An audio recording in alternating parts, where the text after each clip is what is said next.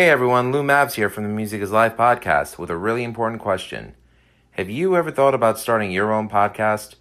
When I was trying to get Music is Life off the ground, I had a lot of questions, such as how do I record an episode? How do I get my show into all the apps that people like to listen? And how do I make money from my podcast? The answer to every one of these questions is real simple Anchor. Anchor is a one stop shop for recording, hosting, and distributing your podcast. Best of all, it's 100% free and ridiculously easy to use. And now Anchor can match you with great sponsors who want to advertise on your podcast. This means that you can get paid to podcast right away. In fact, that's what I'm doing right now by reading this ad.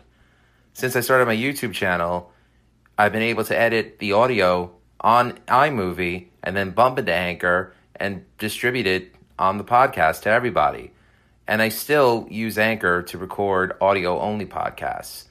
So if you always wanted to start a podcast and make money doing it, go to anchor.fm slash start to join me, Lou Mavs of the Music is Life podcast, and the diverse community of podcasters already using Anchor.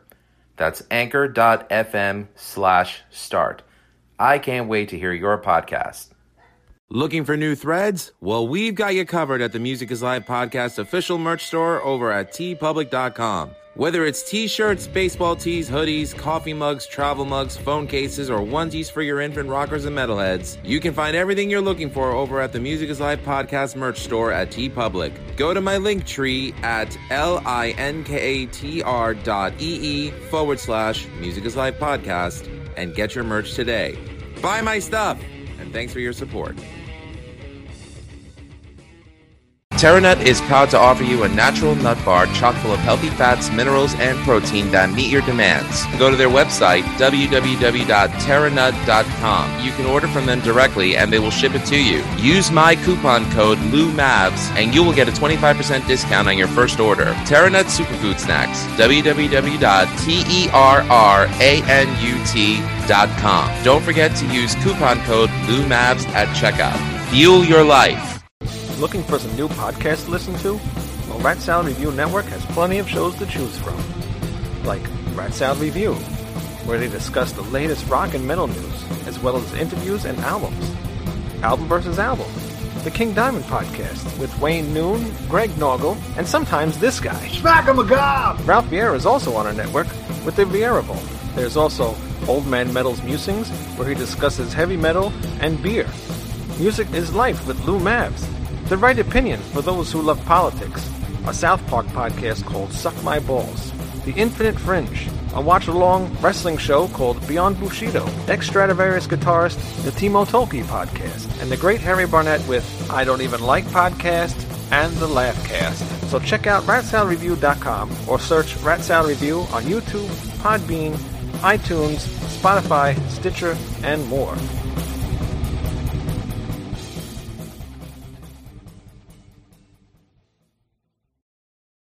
By the way, I, I, just wanted to let you know before we start the interview, I was driving home and I had the album High and Dry on in the car.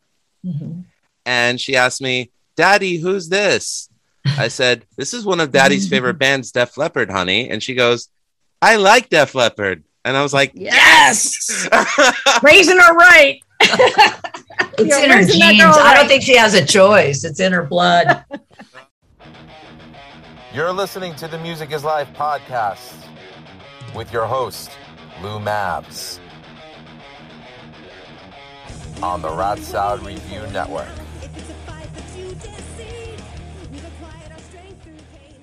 Music is Life podcast. This is your host, Lou Mavs. Check out everything you need to know about the show over at musicisLifepodcast.com. So I'm happy to say I got Lady D, Denise Escobar back in the house. Denise, how you doing? Good. How are you?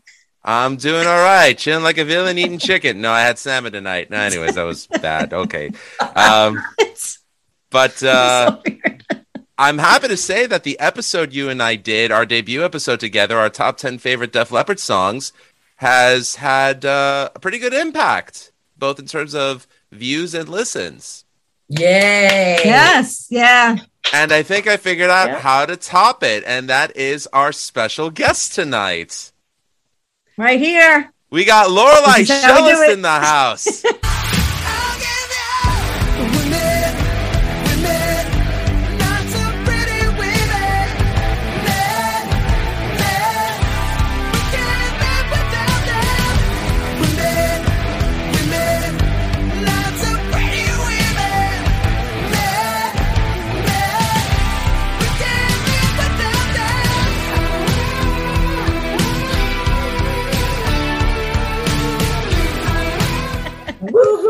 That's me. You got me. Ladies and gentlemen, in the 1980s and 1990s, our guest was a model who rocked the runways from New York to Paris, having modeled for Chanel and Karl Lagerfeld, among others. She graced centerfolds for the best photographers in the most gorgeous locations. She's currently an author and a fashion designer. Her book, Runway Runaway, a backstage pass to fashion, romance, and rock and roll, is available now through her website, link in the description below. And she has a fashion line, The Dream Dress by Runway Runaway, which is also available, and we'll talk to her more about it. Well, one thing about our guest that most people would know her from she was in love and engaged to one of the musicians who influenced a generation of musicians, especially guitar players. And that man is, not was, is Steve Clark of Def Leppard, for whom she has won the love and admiration of Def Leppard fans around the world, including us. Oh. Ladies and gentlemen, Denise and I are proud to welcome to the Music is Life podcast the one, the only, the lovely Lorelei Shellist.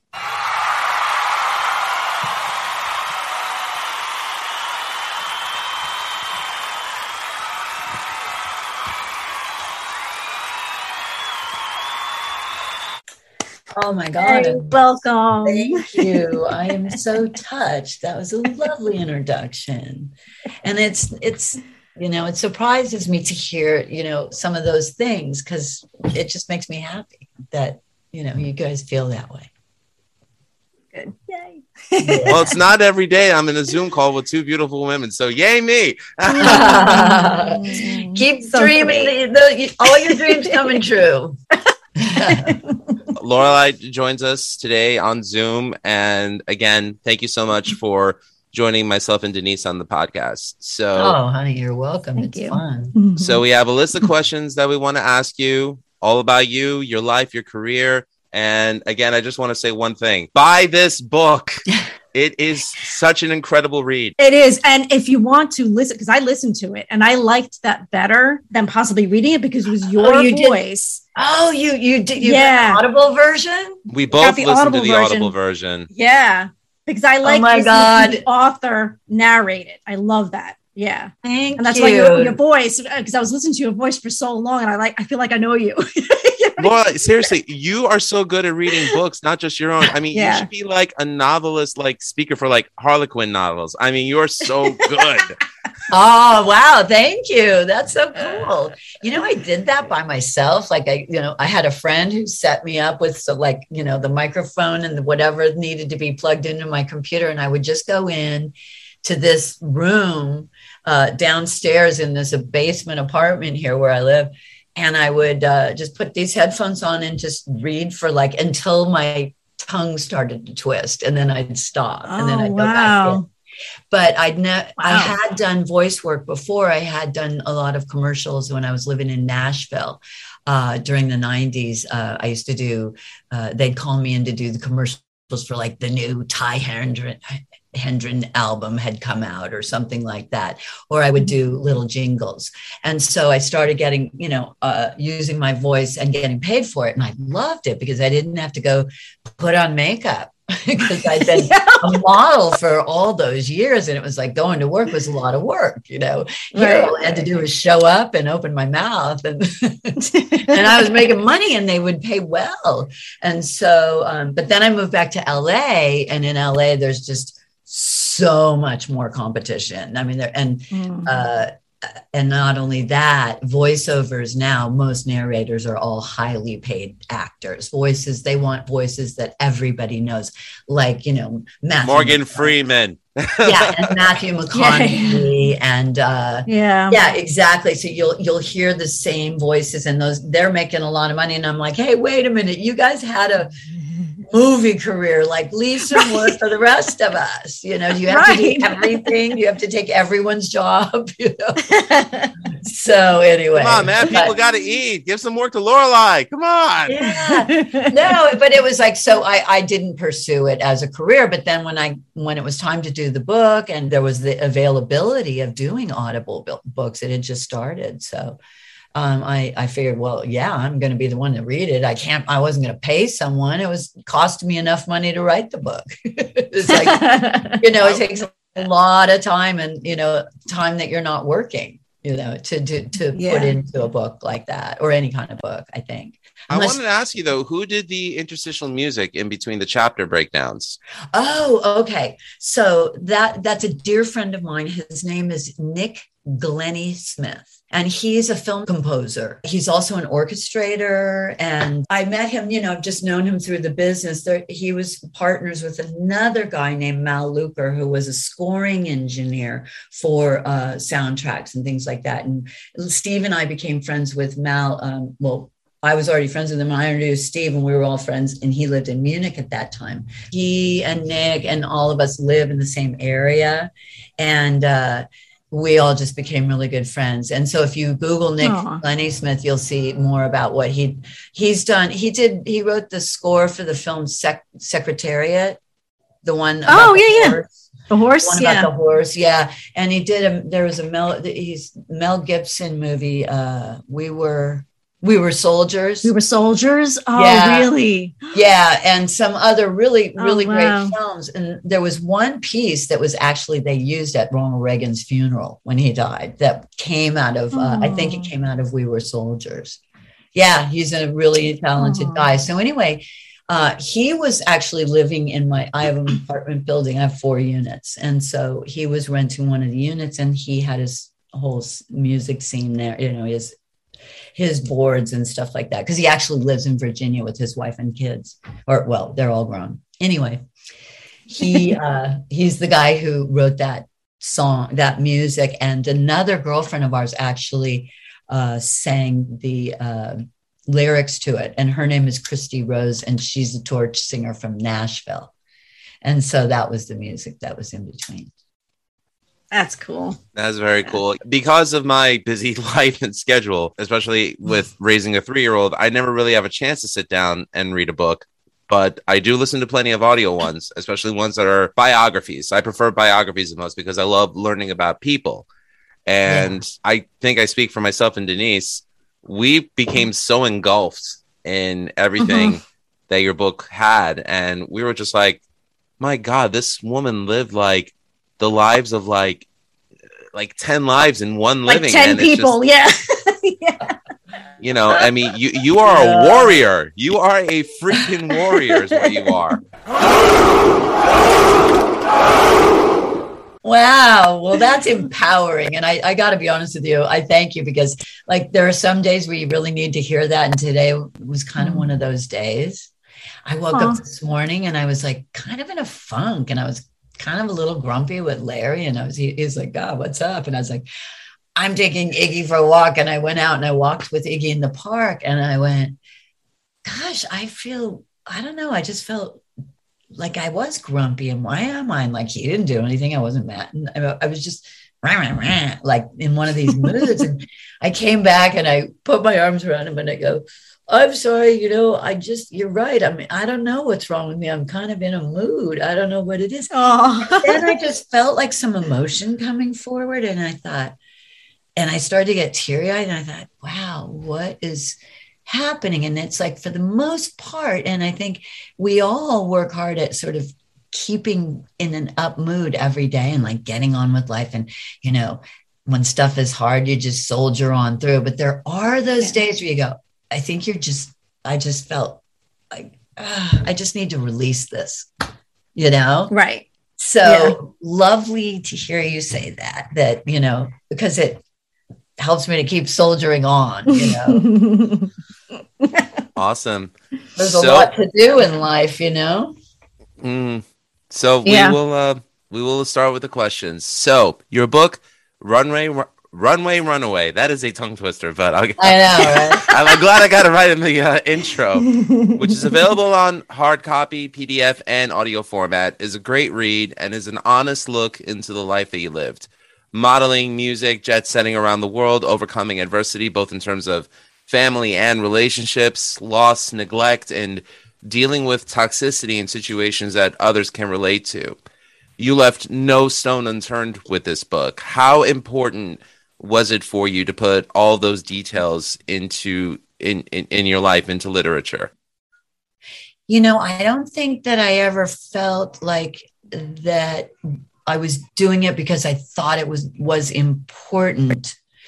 but I did know that I felt a calling to have to tell the story. Be, because it wasn't something I wanted to do in the first place. Like other people talked me into it.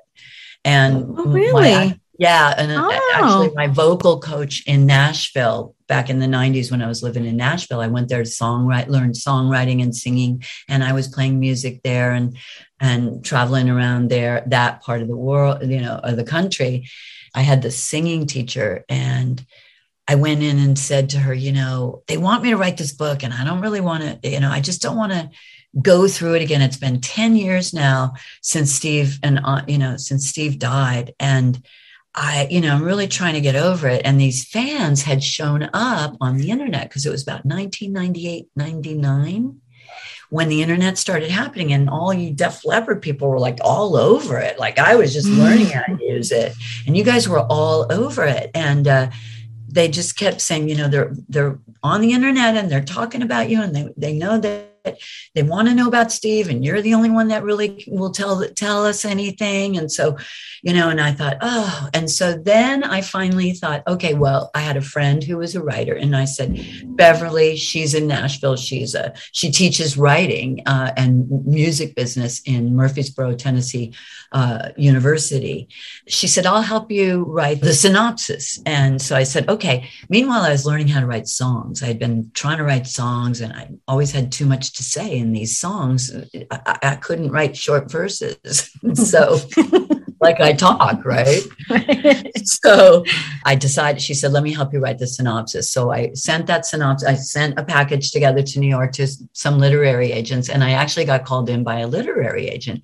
And this was in like 1999. And my title for the book was Life After Death. And it was about Oh, how do that's we very clever. on, right? Yeah. And it was the Steve Clark story. And I went in I And- just got that. Holy crap, that's an awesome title. Oh my god. yeah, that's very clever. I like that. Yeah, someone's probably going to steal it if I don't. I don't, but whatever. You know, when an idea I'll, I'll, comes, I'll split the royalties with you. It's, okay. out there if you want. so this literary agent, um, and I go in and I meet with him and everything, and he said, you know, we like your your idea and we like your synopsis, but we don't like the title. We want the book to be about you. And Oh, and I okay. said, what are you talking about? Why me? Like nobody knows me. Everyone knows him. And, you know, who's going to care about my, you know, who's going to want to know? And he said, there are women out there that want to know your story and what you went through. and guys, And it, and it was during the time of like when Oprah had her book club. This was in like late 90s book club on Oprah and blah, blah, blah. And there was that whole scene was going on. And he's like, you, you, you, whoops, you need to, uh, go back, re, you know, give it a new title, rewrite it, do, ha- tell me what your experience was, and then um, we'll talk. So I went back to Nashville and I was like, oh God, are you kidding me? Like, who wants to read a story about me? And I was kind of saying this to my vocal coach, to this lovely spiritual woman who just I really looked up to. And she said, I said, Anna Marie, they want it to be about me and they want me to change the title and you know uh, who's who's interested in my story and she goes i am. And she was maybe in her 40s she goes i don't know anything about what it's like to live out on the road. I don't know anything about what it's like to live to be a model and to travel from city to city and wear designer clothes. I don't know anything about what it's like to be engaged to a rock star. And she said you know there i'm sure a lot of women like me that would like to know that. And she said you kind of owe it to us. So she I guilted went- you. yeah, no yeah, pressure. how- No pressure at all. nice. and she was my singing teacher, right? So she was my vocal coach. And so I was like, God. And so I went home and I thought, okay, I'm going to rework this thing. So I reworked it and changed the name to Runway Runaway. And then I went back to work on it. I was in contact with this literary agent. And at the time, it was really a good thing to have a literary agent, right? And I had a couple of friends who had had books, were having books published. And so I said, here I am. I was finishing the final, final touch of it. And September 11th happened. And I was in retreat finishing the final master copy. And I was in New York. And so immediately, you know, everything changed. and uh, the the I started volunteering for the Red Cross. We were my girlfriend's model friends of, me mine. We were doing taking all the laundry for the fire workers. You know, back and forth to the Red Cross to you know wash all the beddings and the sheets and the towels and things because they were they needed beds like twenty four seven, and so everything stopped. And so I just put the book away and then I waited, and maybe a couple months later, and I reached out to this literary agent who had, you know, put me to the task, right? And he goes, God, Lorelei, goes, I wish I could help you. He said, but right now, if you've got a book on terrorism, bring it on. But nobody wants this kind of thing anymore right now. It was just that Oh, time. It was like it was kind of like COVID, you know, it was like changed everything. I shelved the book, I put it away, mm-hmm. and then I didn't come back to it for another eight years. And by that time, so many things had changed. So now people were self publishing and doing audible books and things like that. And you didn't need the agent anymore. You just had to become a publisher. Uh-huh. Alright. So I had gone to get my master's in spiritual psychology, and this they have this thing instead of a dissertation, it's called a second year project. And so the second year project is something that's really close to your heart, like a dream that you absolutely have to make happen. And it has to be something challenging that's going to bring up all your stuff because here we are in psychology school, right? So they're going to coach you through this stuff that comes up from this project that you do. And it could be any kind of thing. It could be getting a, you know, uh, walking across a tightrope if you had a fear of heights or something like that. You could be walking across the desert if you had a fear of being alone or whatever. So it was like you had to pick this project. Wow. And I went, uh, it's that book. I've got to finish this damn book. I've got to do this, right? And so that was my second year project. And that's how uh, Siren Star Publishing started. That's how Runway Runaway started as the book. And then, you know, obviously into a brand, which is now like we were talking about my de- clothing designs and things like that. Yeah. Very cool. You name a lot of names in this book. Were you concerned about the possible backlash of some of the names that you've mentioned, or did you have to? Oh clear no, I no no no no because part of the part of the whole thing in school was you know everything had to be done out of integrity, and so it was really about um, making sure that everybody was on board. And you know, I reached out to everyone that I could physically reach out to and ask permission. And there were names that were changed in the book because some people didn't want their names to be in there, but most people I was really surprised didn't mind at all. You know. And by the way, we are not going to name names Great. because we want you to buy the book. Thank you. Yeah, we're Um, trying not to ask certain questions that'll give away certain things in the book. We're working around it, people. That's what we're doing. I'll tell buy you, the damn book. It's worth it. you got to mention one name so- though because like you know that was the hardest one to get permission from and that was do you know Is he in a band I that's named after a guess. bird? Yes that's the yeah. they call him the red pen he's an editor he was an english major in college and uh and that's why he's such a great songwriter but they also call him Mr. Red Pen. Any anyone in the media will tell you he's a tough interview and stuff like that. So when I told him this was going on, he's like, "What? What?"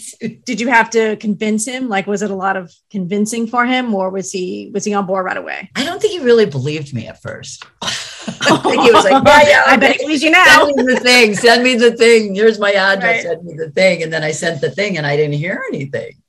And like a month went by, and I was like, "Hmm." And I had to do this over this nine month period of school time, right? Because we had a delivery date. So I part of the hmm. process was reaching out to people and getting in touch with people and saying, "Here's what's going on," and also getting permission for all the song titles that were the title chapters, not the ch- title chapters but the actual quotes from the songs. And i was trying to get desperately trying to get copyright you know approval and all that stuff. And of course nobody was answering me and all this stuff. And so finally one night i was sitting at home it was saturday night and i was doing my homework because when you're going from you know a degree like that there's a lot of homework and so i wasn't going out at all it's, it's always reading books books books and Don called and he said, What are you doing at home on Saturday night? And I go, I'm studying. And plus, I was stunned. All of a sudden, I said, Oh, have you had a chance to read the thing I sent you, the manuscript? And he goes, What? What manuscript? Oh, I don't know. Did you send me a Oh, manuscript? no. And, I, and I was like, uh, yeah, like a month ago. And he said, oh, well, you know, do, do I really, do you really want me to read it? And I said, well, I think you should read it, Don. And he goes, why? He goes, and he goes, oh, am I in it? And I go, are you in it? Oh, Are for the you love kidding? of God. Are you in it? like you were like such a major part of my life. Uh, What do you Right. And and he's like, oh God. So I sent it to him again. Time went by and they were out on tour. And then it got close to the date where I had to turn in this project and I hadn't heard. What happened was he came back to me with the red pen. He's like, okay, I know I can't stop you from telling the story. He said, but there's some things in here I, I I don't quite agree with what you how you remember them. Oh, So it's that kind of thing. So we did a lot of back and forth for like six Okay. months to for me to get approval, but it was all really beneficial and um, it's actually very uh, cathartic for me and him too, because it was That's stuff he thought about, you know. And, and uh, probably was it was some of the stuff like he didn't realize how you felt about it. yes, he thought and, he knew yes, what, how you felt, and he was wrong. yes, Yeah. and vice and vice versa. Vice versa. Yeah. Like he, Wow. I remember uh, he was talking about um, they were recording Heart of the Matter. And he went into the studio next door where Bob Seger was. And he went in there, and I assumed he was in there just getting high. And I kind of put that in there. And he, uh, and, and then he, because when he came back, he just seemed really nervous and kind of jittery. And I thought, mm, what are they up to? You know, why was he over there? And, and he was just playing me the song. They were in the process of uh, finishing up the recording of that song. And so I mentioned that in the book. And when he read it, he came back to me and he goes, Why do you assume that that's what I was doing? He goes, Did it ever occur to you that I was really nervous that you were there listening to this new song of mine? And I was like, Wow. Oh, no, it didn't occur to me. It didn't occur to me because I didn't think, no, because I didn't think that much of myself at that time. You know, I just didn't. I was younger, I was more uh, insecure. I hadn't, you know, done the work on feelings really strong inside myself. You know what I mean? So if- I took it that way. I took it more like a victim rather than a friend. I'm much Aw. more loving now. Well, I never liked him anyways. He insulted Rush, so I have no love for him as a man. Oh well, he insults everybody. Everybody knows that he's a curmudgeon. or He's a curmudgeon. Everybody knows that. He knows it. Yeah, He was a curmudgeon in the 70s. I mean, come on. yeah. No, but I don't want to say I don't want to say that in a negative way because curmudgeons are good too. We all need them because they they speak the truth. And Neil they're- Peart was a better drummer. Just remember that. Uh, Although I do love that Boys of Summer song. I'm not going to lie. It's a, you know, that's a great song. yeah, That's a it great- meant a lot. That song actually meant a lot to me growing up and driving out to uh, Long Island with the family in the summertime. Yes, I grew up as a kid in the best decade, so all the best tunes were out, so it was great. I know, right? Mhm. God, how fun! Really did. Except for the deep cuts. I love the deep cuts and the hits. It's all good. I just want to hear deep cuts. That's all I'm saying. So, especially after listening to the audiobook, I noticed two things. One, you should really be paid to narrate every book from the Holy Bible to the Cat in the Hat. I mean, really, you have a great yeah. reading story. Really and good. and number two, damn girl, you can sing. Why hide that voice? Aw. Well, Yeah. it was, you know, you can't do everything. You know, you can't do. uh, I mean, there's. I, I- I think that I'm talented, and I and I and I love to be creative. So I love to try everything. So I can't really be excellent at one thing because I'm trying to be great at everything. Oh. But did, you did release a song, right? Call your name. I miss you when the sun comes up, the moon goes down. I miss you when I'm home alone or out on the town. You prayed for your courage and drowned in your pain. Did the angels or the bottle call your name? Yeah, oh, I did recording when I was living in Nashville. I told you I was there songwriting and you know working on my Yeah. voice and doing all of that then. But then after the after I moved back to California, I was started looking after my parents and I had to put the book away. I'd spent a couple of years work writing that manuscript and then I put it away. But during that time, I wasn't working as much because it cost money to, you know, you had to take that manuscript, you had to, you know, send it out to all these people, you had to print it, Mhm. ship it, all that stuff. This is all stuff that you pay for, right? And Right. so uh, I moved back out to uh, California. My parents were in San Diego, and I had to go back into you know modeling. So I got my agents in San Diego and my agents in Los Angeles to put me to work. And so I started working. And at the time, I think I was about 41 years old at the time. I thought I was going to be done modeling by the time I was 40. Right. But life shifted, things changed. And all of a sudden it's like, oh, I guess I'm still doing this. And I was really grateful that I still could. Plus, I was in this age stage where middle age, you know, you know, not middle age, but 40 something was now starting to be more popular in advertising and media, Mhm. right? Them Just like there's a whole category for people in their 60s, 70s, and 80s. But I'm not ready to let my hair go gray. I'm too vain. No, I like being a redhead. It goes with my personality, but I, I it's going to happen. It's going to happen in life. You know, we all have these stages of lives that life Mhm. that we go through, and that book is really about one stage. You know that And one. what a stage it was. yeah. I mean, what a stage.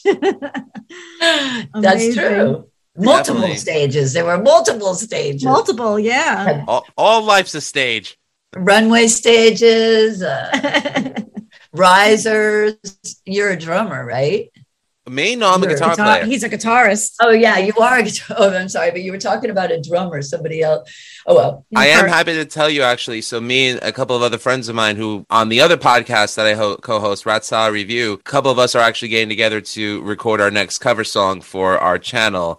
And I'm happy to announce it to you. It's actually We're not going to tell you what it is. It's a secret. Oh really? You're going to cover it? we're gonna cover it, and Yay, I'm like so excited about Nice. this. I've always wanted to do one of my favorite Steve solos, so it's a big trip for me. I can't wait to uh, share it with everyone once it's out. But until then, enjoy our other covers of Kiss and uh, Alice Cooper and Van Halen and other stuff. You know, it's just it's it's it's it's fun for us. You know, it's something we were doing during the pandemic. Was just you know being able to do that and just kind of like collaborate and and like you you recorded on GarageBand your podcast. Let's let's not uh, you know take anything away from it. You did a great job doing it. That's what we use to record the songs with too. It's not a big secret, people. GarageBand's an awesome tool. Yeah. Well, Nick helped me set that up because I I would have had no idea. but if you guys are you know really into it, I'm just not that technical. Yeah, you'll learn. We we learned it. We were both instructional designers of Icon. We were like, Denise, do, you, do we know what we're doing? No, let's learn it as we go No. along.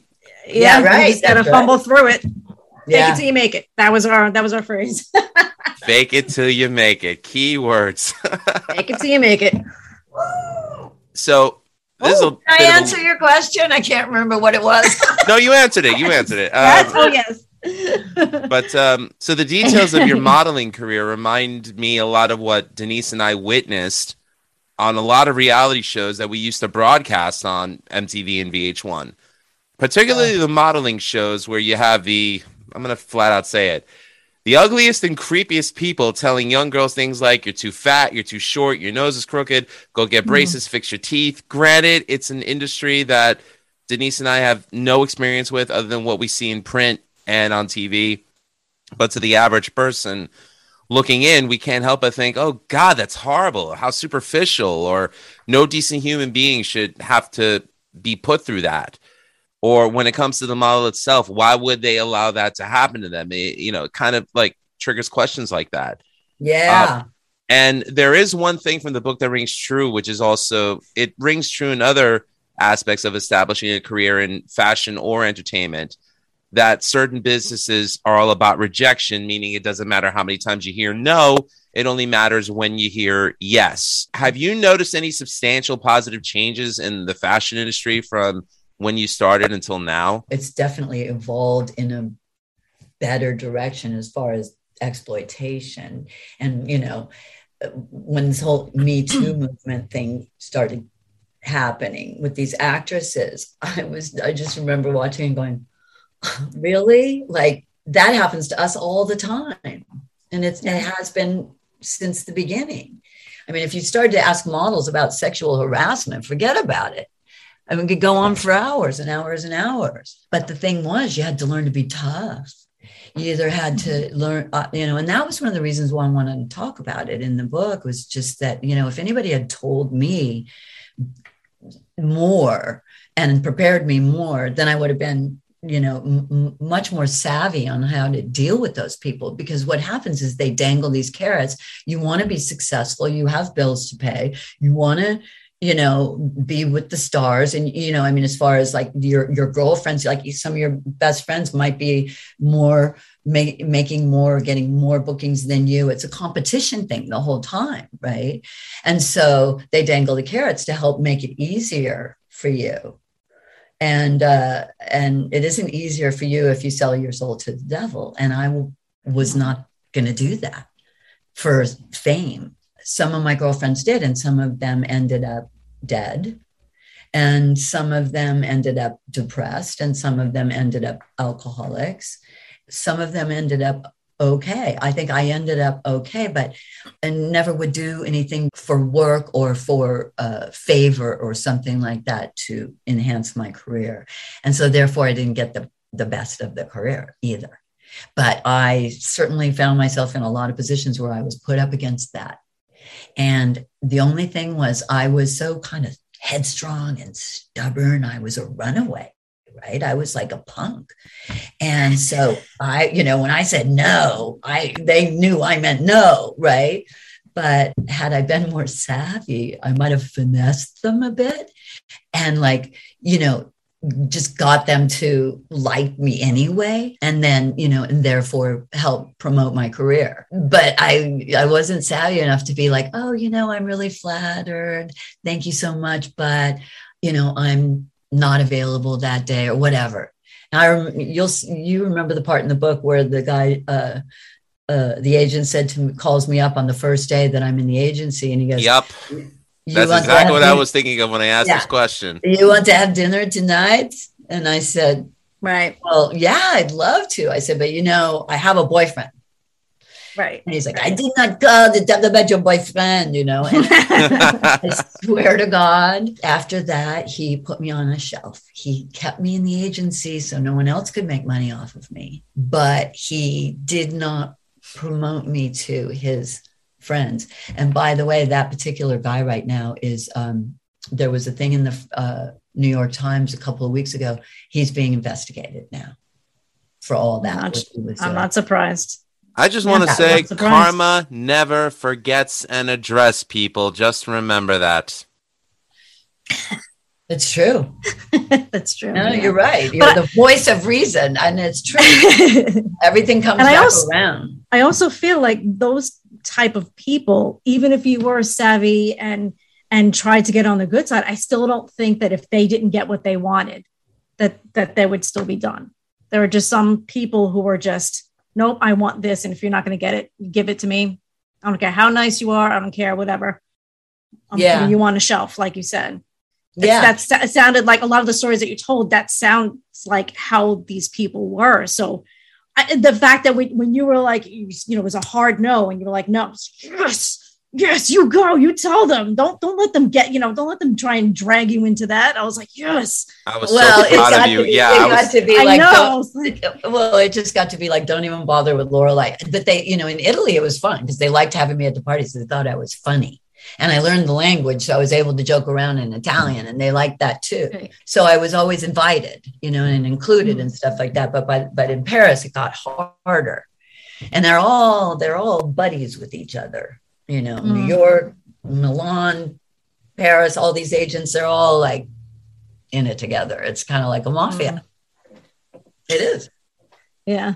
Jeez, but I mean, really, I was just like so proud. I mean, I was a geeky kid from from Queens. I had been bullied. I stood up to my bullies. So when I saw that you stood up to your bullies in your book, I was like, yes, go girl, screw them. Not literally, but I mean, you know, like screw them. Thank Vaffanculo, as you. they say in Italy.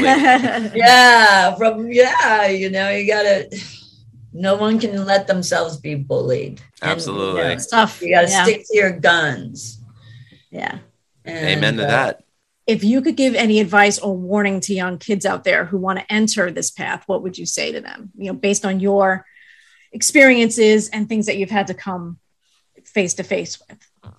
Well, you know, I used to think that I had a lot of advice to give to younger people, but now the younger people are so damn smart that we don't really have to tell them anything. They're like smarter than we are. But it when but it comes to wisdom. Uh, I wish that you know I could pass on some wisdom, and that would be to just really inform, you know, inform yourself and make sure that you know that modeling is a business and that uh, to be a professional model and to be uh, in business for yourself, you are a self employed person. So every decision you make has to do with your own success. And so making the right decisions as far as agents, photographers, where you invest your money into it, and making sure that you're working with people that you can trust. Then, if anybody tries to hit on you or anything like that, just learn how to give a nice, polite, diplomatic, no, thank you, but thanks anyway. You know, just kind of Right. you know just uh, be graceful about it and just be and and and don't talk about it just handle it that's the thing like when i watch this me too movement thing uh, what i see a lot was there were a lot of opportunities where some of these gals kind of knew what they were walking into and why were they going Okay. in the freaking first place like how about everyone take accountability do you know what i mean Okay. women Yeah. have to take accountability too. If they can't step up and say no to things like that, I knew when I would be invited to parties and things like that in Paris with, with the agencies or the photographers that there was going to be this kind of thing because I it had already happened to me when I was like 17 when I got taken down to that island. So it's like, okay, Right, I knew right. what was happening and I just so I wish that they be informed that they may be in these situations and how to deal with that. So they know that before while going in there okay when this happens here's what i do. It's like you know if you have to take self-defense take self-defense you know? Right. I'm, I already plan on signing my daughter up for Taekwondo lessons, so don't even worry about that. yeah exactly. You oh know gosh a dad has to worry you know about Yeah. his daughter i'm sure. You- it's a great way to empower your empower her. And that's the thing you have to empower yourself and then the other thing that I would say is to also empower yourself from the inside out because it's a very insecure business. And the mm. reason why, in and something you had said earlier, that a lot of girls allow themselves for things like this to happen to them is because they don't have the confidence in the first place. So they don't have the confidence mm. to stand up. They don't have the confidence to think that they're, they're worth more. You know what I mean? It's about yeah. worthiness. So there are a lot of self-love, yeah. yeah. So there are a lot of girls in in the industry. I mean, let's face it, we're I was a runaway. I was, you know, looking for attention. There, we're all out there for a reason, you know, and it's just a vehicle to have your life's learning. You know, I got the Yeah. vehicle because I got the height and the skin and the, you know, luckily I was blessed by both my parents with the features that it took to be a model. And yet you can have all that and still fuck it up. Excuse my language. You can totally curse. you know, It's all I mean? good. Yeah. Yeah. And I think a lot of times they think they can't say no and they need to learn that they can say no. Yeah, And like or you said, get- like I said before, don't put yourself in that position in Don't the first place. yeah. You know, you don't go sh- knocking on some guy's door and, he, and go in. He's in his bathrobe. you Yeah. stay in the hall or you leave or yeah. Duh. Yeah. Oh, sorry, I caught you at Yeah. the wrong time. See ya. You know, and and be ready to walk away from whatever that power thing was. That's the thing. When I say sell your soul to the devil, you know, Mm. some people Yeah. are so uh, wanting it so fame or fortune or whatever so badly that they do whatever. Turn around and go, hey, you did this to me. No, you did it to yourself. Maybe you weren't. Uh, they weren't healed enough inside of themselves to know that they were worth be- more than that. That's the battle, and that's Yeah. why this is awareness and talking about this stuff is so important. Is that we all have to be Mhm. accountable for ourselves. And when I say be accountable for yourself, that means go in and take accounting of yourself, and and the good stuff about yourself. You know, Yeah. the really good stuff about yourself, because that's the stuff that makes you feel worthy, and then you don't care about all the rest of that. I Right. noticed at 21 myself when I was in a band and we were on the verge of signing a record deal.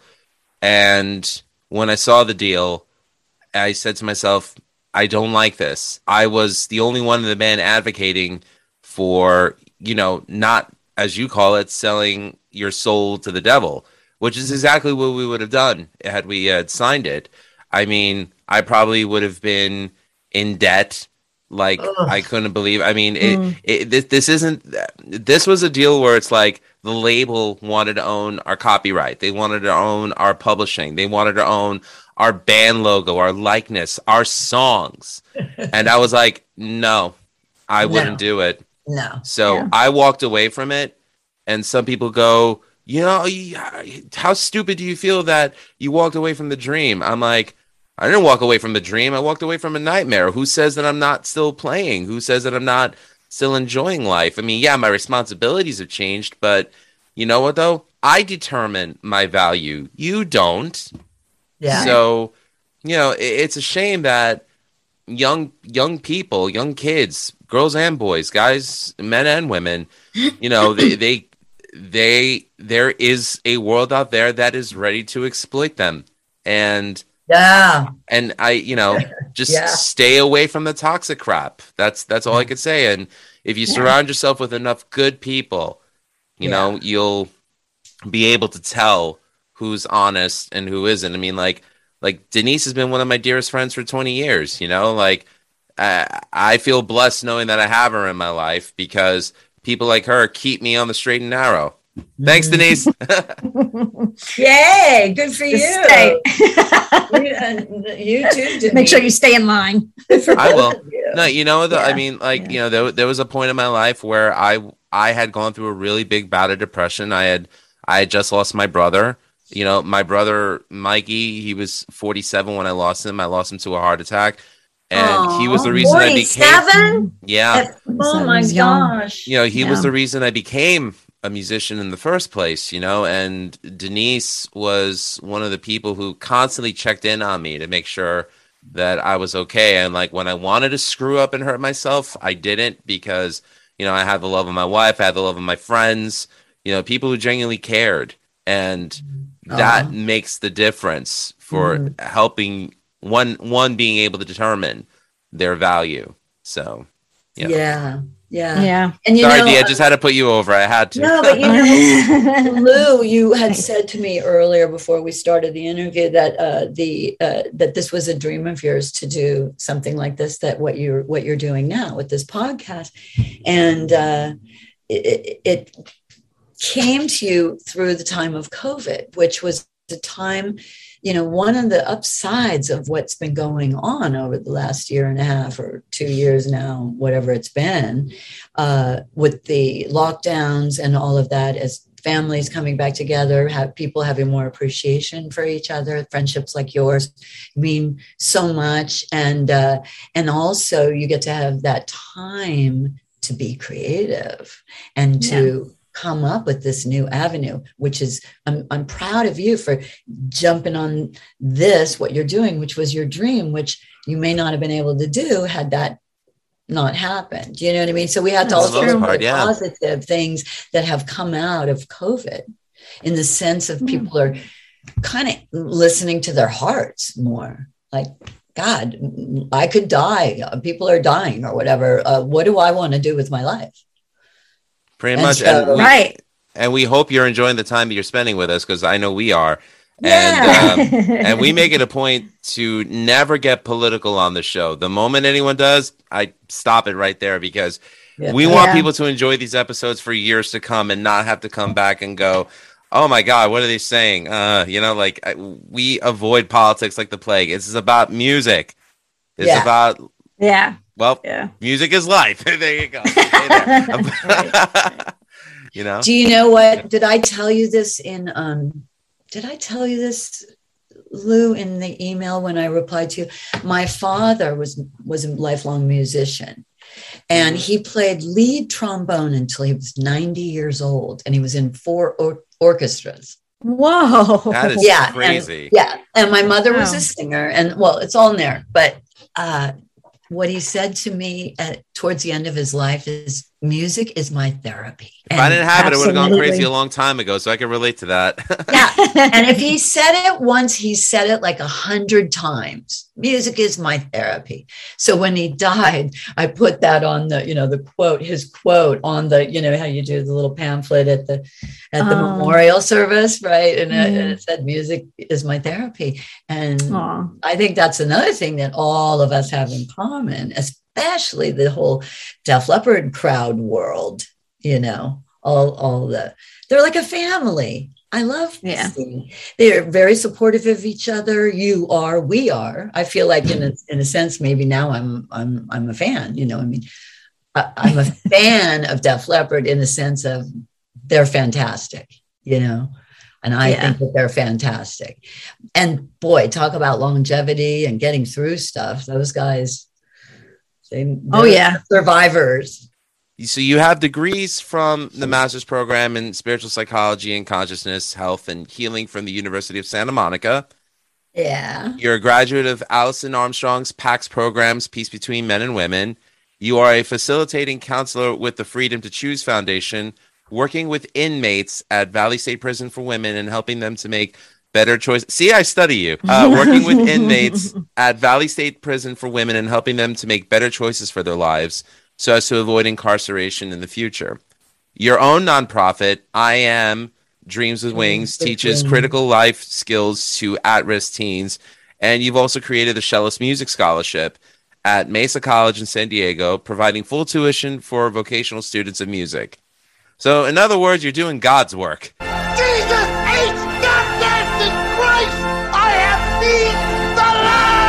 Is really what you're doing. Right. No And- wonder, no wonder I'm exhausted. I was gonna say, where do you find the time to breathe? I mean, jeez. Well, let's just say that you just read like kind of, you know, a bio of things and and all of that really was in fact taking place until COVID. Things have slowed down a lot. Um first of all, we can't go back into the prisons yet. Mhm. So that took away that off my plate because we would go four times a year at least to a Valley State and also out here to Chino to the prisons there. But there are there are doing online things, but it's all zooming and uh, there's too many. I had to choose my zooms, and so I'm I haven't actually been working. So I've I've just been choosing other things. I have Larry in my life now, and so things are the priorities. There are a lot of priorities, and I had a wedding to plan in July. Led down the aisle by Mr. Phil Collen himself. Yeah, That's so wonderful. That I Brother- love that. I brother love Phil. that. I've never been more Brother jealous of a Phil. 60 year old buff vegan than him. Jeez. He was so sweet. He was just so great about the whole thing, and they had such a good time at the wedding. But Jackson, he he's not used to being around enough people right now because, of course, he's three, and he's you know the past year and a half of his life has been COVID lockdown. So all of a sudden there are all these people around, and he wasn't he wasn't digging it too much. And but Oh. thank you know I was really grateful to help Phil and Helen for coming and bringing him anyway because they probably knew it would be hard for them but they really wanted to be there and had such a good time. And and Phil was just yeah, it, it was just really sweet. And it just it, and Larry's mom, and it's really interesting because Larry, Larry's mom, Doug, she was a model. Anyway, she introduced me to her son, and years ago, like really? 15 years ago. Yeah, yeah, yeah. I met Larry years ago. We didn't get together until a few years ago, but anyway, uh, she she didn't understand why I was still talking about this guy on my Facebook page and talking about Steve, right? And couldn't understand. I was like, Larry, who is this guy she's talking about? And Larry's like, oh, mom, it's cool. It's you know, he they were engaged, et etc. et. And Larry understood it and he works in media. So he understands all that media and stuff too. But she didn't quite get it. And uh, so I had to answer her a couple of times about it. Because I said, really, I only post now when it's Steve's birthday and it's uh, or it's his anniversary of his passing. I said, um, and it's because there are a lot of people out there that know me and want to feel connected. She didn't really quite understand, and she hadn't read Runaway Runaway, even though she has the book, right? And so she meets Phil at the wedding, and I we didn't tell anybody that Phil was giving me away and not even Oh, what a nice family. surprise. We didn't tell his Yeah. his children. We didn't tell anybody. We just because you know we just kept it between us and Phil because we didn't want it to be about you know. Oh, guess what? You know, Phil Collen's giving. You know what I mean? It was just very low Yeah. key. So his mom, even when we were taking the just before taking pictures, she's like, "Who's that guy with Lorelei?" and so she realizes that he's giving me away, right?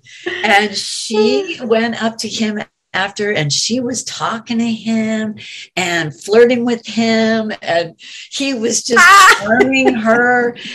And the next day i go over to her house and she goes oh you know that phil collen that band you know i googled him this morning and he's you know that he has a 12 pack? Oh, and i said God. yeah i know that Oh my so, so now she starts Googling Phil and starts learning more about the band and then starts to see my name pop in there. And all of a sudden it's like she's cool with it. Like she she understands. She understands. connected the dots. Yeah. Yeah. Yeah. And she's Yeah, like, oh, yeah. Oh, I think I'm ready to read your book. And I was like, Oh, maybe you shouldn't. Thank you so much for listening to the Music is Life podcast. Music is Life podcast is brought to you by Anchor.fm and RatSaladReview.com. Check out the other shows on Rat Salad Review, including Beyond Bushido, Old Man's Metal Musings, The Right Opinion, Suck My Balls, a South Park podcast, The Vieira Vault, and the Timo Tolkki podcast. Graphics for the video portion of the show were done by Rocky Baia. For commissions, find him on Twitter at R-O-C-K-Y-B-A-I-A. Intro and outro music for the show is Lose Control by the Rebel Medium, written by Jacqueline Guitard, Ernest Leug, and myself. If you'd like to donate to the channel, or if you're in a band and you want me to review you, then donate to my PayPal at musicislifepodcast at gmail.com. Special thanks to Wayne Noon and Greg Noggle, with much love and gratitude to Aaron, Anna, and Aloysius. For more information, including where to find me on social media, check out musicisLifepodcast.com, and don't forget to check out RatSaladReview.com. Remember, all art is valid. Thanks for listening. Cheers. Looking for some new podcasts to listen to? Well, Rat Salad Review Network has plenty of shows to choose from. Like Rat Salad Review, where they discuss the latest rock and metal news, as well as interviews and albums. Album versus Album, the King Diamond Podcast, with Wayne Noon, Greg Noggle, and sometimes this guy. Smack him a gob! Ralph Vieira is also on our network with the Vieira Vault. There's also Old Man Metal's Musings, where he discusses heavy metal and beer. Music is Life with Lou Mavs. The Right Opinion for those who love politics. A South Park podcast called Suck My Balls.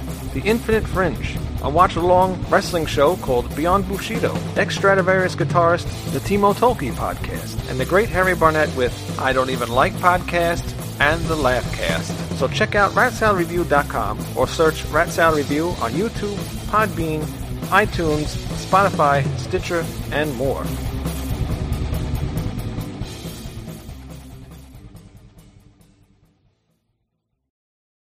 Hey everyone, Lou Mavs here from the Music is Life podcast and Rat Salad Review to talk to you about TerraNut Superfood Snacks. TerraNut is a family run business based on a minimalist approach to creating the most nutrient packed portable snack possible. TerraNut is proud to offer you a natural nut bar chock full of healthy fats, minerals, and protein that meet your demands. Whether you need to perform at your absolute peak or just want a guilt free snack on the go or at home, TerraNut snacks offer you a diverse nutrient profile that is sure to suit your lifestyle. TerraNut products are vegan and free of gluten and soy. They're delicious, nutritious, and act as a great replacement for unhealthy snacks, as well as providing you with enough protein until your next meal. I swear by this product because back in August of 2020, I was 300 pounds, type 2 diabetic, and had high blood pressure. Exercise, a positive lifestyle change, and including more plant based food in my daily routine, as well as quitting sodas and sugar and aspartame, helped me reverse the type 2 diabetes and high blood pressure, and I went down 20 pounds. You can enjoy these snacks whole, or you can crumble them into your cereal, smoothie, yogurt, salad, or other favorite meal as a tasty,